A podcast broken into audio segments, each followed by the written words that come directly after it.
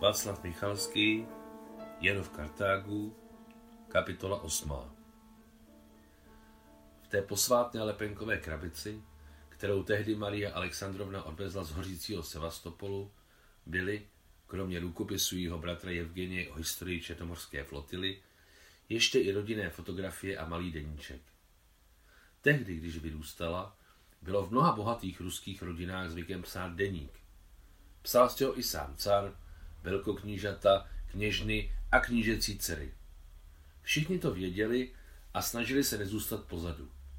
Zachycovat události vlastního života a dle možností jim rozumět se považovalo za společensky žádoucí. Podíváme-li se hlouběji, podstata nebyla jen v módě, ale i v celkovém uspořádání jejich života. Zkrátka, jedinci systému a svobodnému, nevystresovanému denní starostí o kousek chleba, se vždy lépe a hlouběji přemýšlí, máli ovšem zůry dáno. Z toho důvodu Messie Picard rád opakoval slova Marka Aurelia, snažte se mít volný čas, aby se do hlavy dostalo něco dobrého.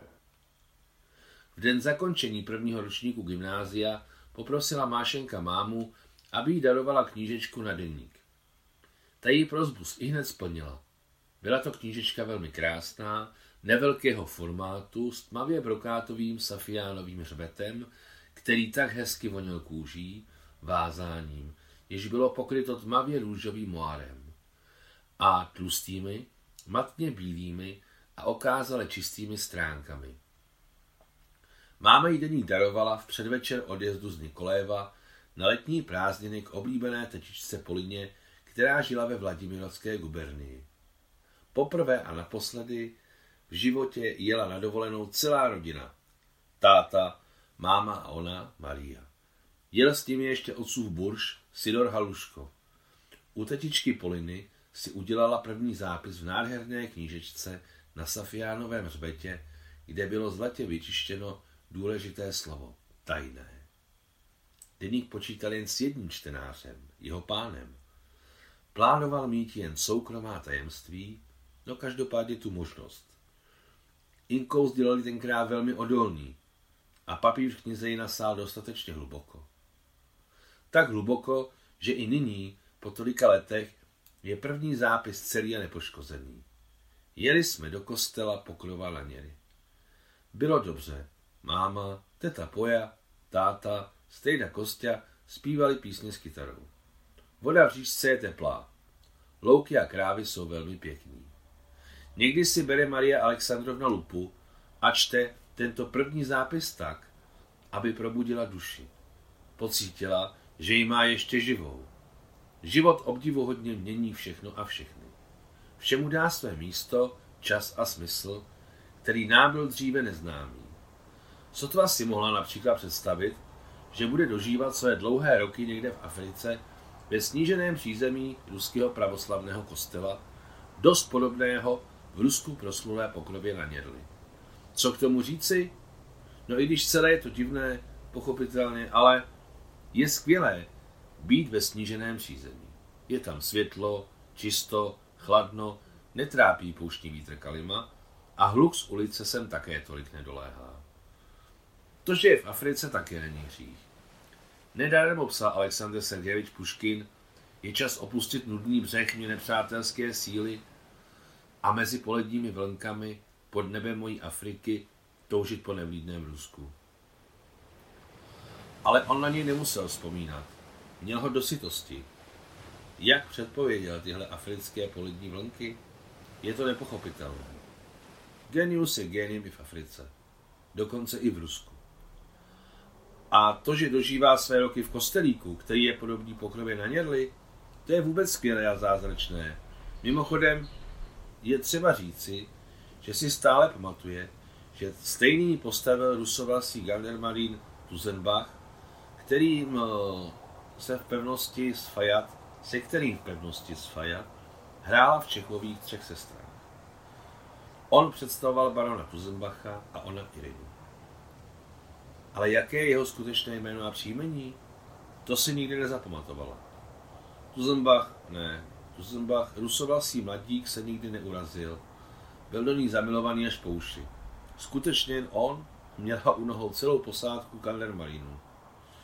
Rusovasý kluk, pravděpodobně z Vladimiru, se při stavbě svého kostela v Tunisku ničem nespetl.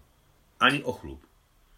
A ve skutečném kostele Pokrova na Něrli, z boží milosti, pobývala Marie Alexandrovna v tom vzdáleném a památném roce 1913. Tenkrát v létě byly na návštěvě u máminy starší sestry, tečičky Poliny, na jejím pánství ve Vladimirské gubernii. Byla o dva roky starší než máma, takže se kamarádili jako vrstevnice a nejen jako rodné sestry. Manžel tetičky Poliny, strýček Kostya, byl brigádní generál, tudíž se přátelili jako sobě rovní. Táta admirál, strýc generál. Jako švagři, vrstevníci a lidé stejných společenských kruhů se s potěšením zbližovali, s radostí si užívali svá řídká setkání. Rádi spolu hráli šachy. Hráli vážně, se zápalem a bez zloby si ze sebe utahovali. Tak moc kouřili své sepilitové dýmky, že okolo nich na otevřené zahradní verandě vířil vzduch, oblak vrstvícího se dýmu. Při hře se vždycky hodně smáli a provokovali navzájem. Chlubili se především jako malí svými šachovými výhrami, dokonce i před děvčaty. Ha, Sašo, to není jako pouštět loďky, říkával obvykle muž tety Poli. Jasně, Kostěnko, kam se hrabeme na kavalerii? odpovídal táta. Vždyť si celou dobu s koňmi a ty mají tak velké hlavy. Jo, to byly časy, taková nádhera. Prosvítala z toho všeho krása, ze které se dalo předpokládat, že blahobyt bude věčný. Zdálo se, že táta a strýček Kostya jsou tak silní a ochrání všechno a všechny sami, bez armády a flotily. Ano, tak to vypadalo. A ten pocit neměnosti okolního světa, pocit úplné ochrany si pamatuje Maria Alexandrovna dodnes. Tečička Polina měla dvě dcery, Nastu a Lízu, 11 a 12. Na sestřenice měla Mášenka štěstí. Byla s nimi zábava, tak jak výborně si hráli. V zahradě hlasitě křičeli a hráli si na honěnou. Jednoho krásného dne tečička Polina řekla, za tři dny je letnice, je rozhodnuto, že na neděli svatodušní bude piknik s koupáním, rybařením a kytarou. Jedeme na něrol. Děvčata nečekala a začala se připravovat. Překontrolovala síťky na motýly, plavky, míčky a mnohé, mnohé další, bez čeho by se z jejich pohledu nešlo ale vůbec obejít. Například bez palenek se všem jejich garderobami.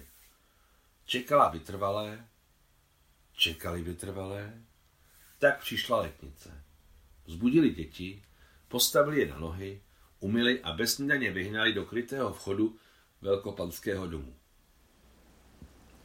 Před rozbřeskem zuřila mocná černová bouře. Ještě i teď vál povrchový vítr, takže vršky vysokých tenkých bříz se velmi silně ohýbaly a mladé zelené listy se na nich třepetaly tak, že bylo potřeba mluvit nahlas. Drobné jemné listí na břízách s bílými kmeny, svěže z vyšumělého liáku a mokré cestičky v zahradě, že bylo tak čisté, tak zářivé a sváteční. Po modrém vysokém nebi letěla mohutná kupovitá oblaka, temně šedá uvnitř a úplně bílá a průsvitná po okrajích. Tetička Polina byla velká špímařka. Nic nemohla udělat obyčejně, ve všem uměla najít něco nového, všude vymýšlela cosi komplikovaného a podle možností svátečního. Malomyslnost je pánové těžký hřích, ráda opakovala tetička Polina. Nikdy se nepodávejte malomyslnosti. Dospělým také nedovolila snídat. Všichni jedeme bez snídaně. Budeme snídat vyhladovělí na břehu řeky. Pro snídaně je třeba trpět. Jakou měla pravdu? Tetička Polina. Jakou měla pravdu? Co všechno už je dávno zapomenuto. Jaké zázraky a vášně. Ale chuť toho chleba u čisté ruské říčky, jeho nezapomenutelnou nadýchanost a nadpozemskou chuť si Maria Alexandrovna pamatuje dosud. Jeli na dvou lehkých odpružených povozech s pneumatikami a lakovanými blatníky. V prvním jeli pánové a řídil ho sám slíček Kostě. Provoz stáhl pár šedých e, grošáků, e, pro, pardon, povoz stáhl pár šedých grošovaných orlovských kusáků. V druhém kočáře jeli sluhové, kuchař, generálů Burš a admirálů Burš, staršina prvního stupně Sidor Haluško. Zde byli koně hnědí a ne tak ušlechtilí, jako v prvním kočáře. Také to byli orlovští kusáci, kteří ale ostudu rozhodně nedělali. Kočár byl zavalen koberci, polštáři, nadspanými konskými žněmi, stanem, proviantem a dalším nezbytným vybavením na piknik, včetně březových polen na oheň. Jeli dlouho. Projížděli mezi zelenými poli a orosenými loukami, které se jiskřily pod příjemným ranním sluncem, vonícími trávami a zářivými květy, jež byly žluté, modré, bílé, světle růžové a dokonce i fialové. Velmi podobný, ale stokrát zářivější a kontrastnější ostrobarevný obrázek viděla Maria Alexandrovna potom v poušti, kam ji vozil Messie Picard speciálně se podívat, jak kvete Sahara v bohemí určených několika dnech. Cesta, která byla v lukách dobře uježděná, se po dešti leskla a příjemně voněla smytým prachem. Klusáci švihali ocasy, běželi ochotně a radostně. Strýček Kostě veselé plácal opratěmi po jejich hladkých, rozehřátých, mírně kouřících zadcích. Byl na své koně hrdý. Dokonce byl jakýmsi vědeckým funkcionářem, co se koní týče. Psal články do speciálních časopisů. Byl vyznamenán jako chovatel koní nějakými diplomy a zřejmě dokonce medailí na všeruské výstavě za přínos a tak dále. On byl vůbec pozoruhodný člověk, co toho hodně znal a uměl. Přitom dokud se o něco zajímal, ovládal ten svůj koníček nejen od A do Z, ale až na nejvyšší úrovni. Bez přehánění lze říci, že dosahoval takových úspěchů, že ho znali všichni specialisté po celém Rusku nikoliv jako generála, ale jako chovatele koní a fotografa. Patřil těm, kteří na co sáhli, to se dařilo. Dále byl známý jako specialista na řády a ostatní vyznamenání, takzvaný falerista, jeden z největších v Rusku a Evropě. Zkrátka, byl to velmi dobrý, neobyčejný člověk a i generál, jak se poté ukázal ve válce, nebyl vůbec špatný. Hned jak projeli vesnicí Bogoljubovo, objevily se jim před očima nezapomenutelný obrázek. Nad zelenými poli, nad loukami rozetnutými záblesky říčky a zahalenými do lehké barevné mlhy, plul bílý kostelík se zelenou špičatou kupulí.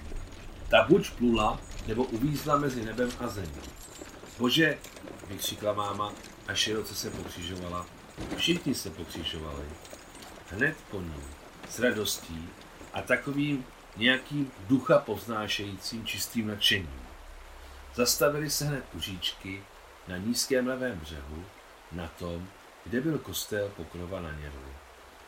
Bože můj, jak mohli před 750 lety postavit takovou krásu, zvolila máma. Dívej se, Marustře, dívej se a zapamatuj si ten náš ruský zázrak. A nikdy nevěř tomu, kdo bude říkat, že my Rusové jsme temný a hrubý národ. Marusio ji máma říkala tehdy, když měla opravdu velmi dobrou náladu. Vítr již dávno rozehnal všechny mraky, nebe se vyčistilo, zalilo se modří jasného rána. Šikmé sluneční paprsky přinášely laskavé a příjemné teplo. Voda v řízce Něrly byla zcela průzračná, břehy písčité a písek jemný a překrásný. Na druhém břehu, který byl o kousek výše, se pásly dobře pěstěné strakaté krávy.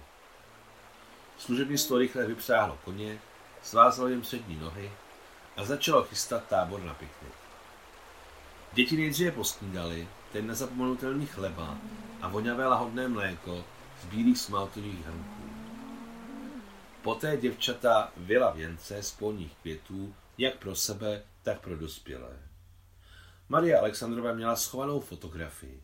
Máma, táta, teta Polina, strýček Kostia, Nastia, Líza a ona, Máša, sedí na koberci, který byl rozprostřený u stanu a všichni mají věnce. Fotografovalo se aparátem strýčka Kosti, na trojnohém stativu a se zapálením hořčíku při focení. Povedla se skvělá fotografie. Všechny obličeje jsou jako živé a v dáli je vidět kostel z bílého kamene. Zázrakem Maria Alexandrovna pronesla tuto fotografii přes všechna putování a mohla se z ní těšit dosud. Škoda, že Sašenka na té fotce není, ale ani být nemohla. Do jeho narození zbývalo ještě sedm let. Dříve, když se dívá na tuto rodinnou fotografii, nikdy na ní nemyslela. Ale teď jasně vidí, že v levém rohu vedle mámy je jako na schvál velká proláklina, spousta volného místa jako pro budoucí mladší sestřičku. V posledních letech Marie Alexandrovna velmi často myslí na svou mladší sestru a v srdci se jí dávno usídlilo přesvědčení. Sašenka je naživu. Dosud je živá a zdravá a stejně ji najdeš. Po fotografování se děvčata koupala v říčce. S řízkotem a smíchem na sebe stříkala a lovila rukama rybí potěr na nízké vodě. Pravda, nepovedlo se jim chytit ani jednu malou rybu, ale netrápilo je to. Dospělí se z nějakého důvodu koupat nešli. Muži se opřeli lokty na dlouhých barevných polštářích, nabitých koňskými žíněmi a začali hrát své oblíbené šachy. Máma s tetou Polinou si o něčem eh, šeptali a občas vyprskly smíchy jako malé holky. A my jsme se nadáli, odbyli zvony ve vyhlasném kostele do polední vši, potichu, jasně a čistě. Všichni se oblékli a důstojně odešli do kostela. Jak u vchodu pod portálem z bílého kamene, tak uvnitř bylo podle zvyku rozházeno hodně ručně natrhané trávy a polních květů. Sladce to tam vonilo travní štavou a uvadajícími květy. Uvnitř kostela nebylo moc lidí. Bylo tam pološiro, chladno a posvátně. Kde sloužil mši a všichni se modlili. Mášenka náhodou zachytila pohled otcova bulše Sidora Galuška. Přesně řečeno nezachytila, ale uviděla, jak se dívá na modlící se mámu. Máša byla ještě malá, ale ucítila, že Bůh Sidor se na mámu dívá špatně. Že pokud by jeho pohled zachytil táta, moc by se mu to nelíbilo. Velmi by se mu to nelíbilo. Po bohoslužbě si hráli s míčem. Opékali maso na uhlících, na mřížce. Dospělí pili víno, kromě služebnictva, samozřejmě. Konec kapitoly.